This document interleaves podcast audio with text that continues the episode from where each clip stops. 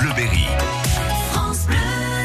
Bonjour Nicolas Tavares. Bonjour Bérénice. Une île sur la Volga, c'est édité chez Sarbacane. Attention, le titre peut être trompeur. Hein. Oui, c'est pas une promenade de santé. On va pas faire du tourisme sur la Volga, euh, même si on voit un peu le, le décor dépeint.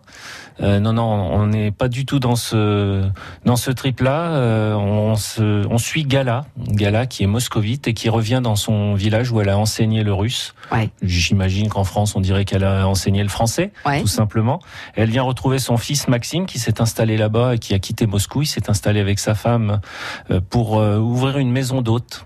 Sauf que tout va pas se passer comme il le pensait, puisque le potentat local va envoyer ses sbires qui lui réclament des dessous de table. Ah, ça commence les problèmes. Voilà, ça commence comme ça. Et le, le problème pour le potentat, c'est que Gala n'est pas femme à se laisser manier, manipuler. Donc elle dit non. Elle dit non, tout simplement. Elle met son fils dans une drôle de situation et ça va partir crescendo assez, assez violemment.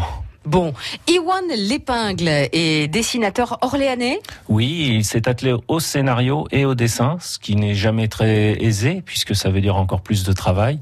On l'avait repéré déjà avec Akinen Zone Toxique, et là, il a vraiment bien assuré, ça met en valeur son goût du voyage.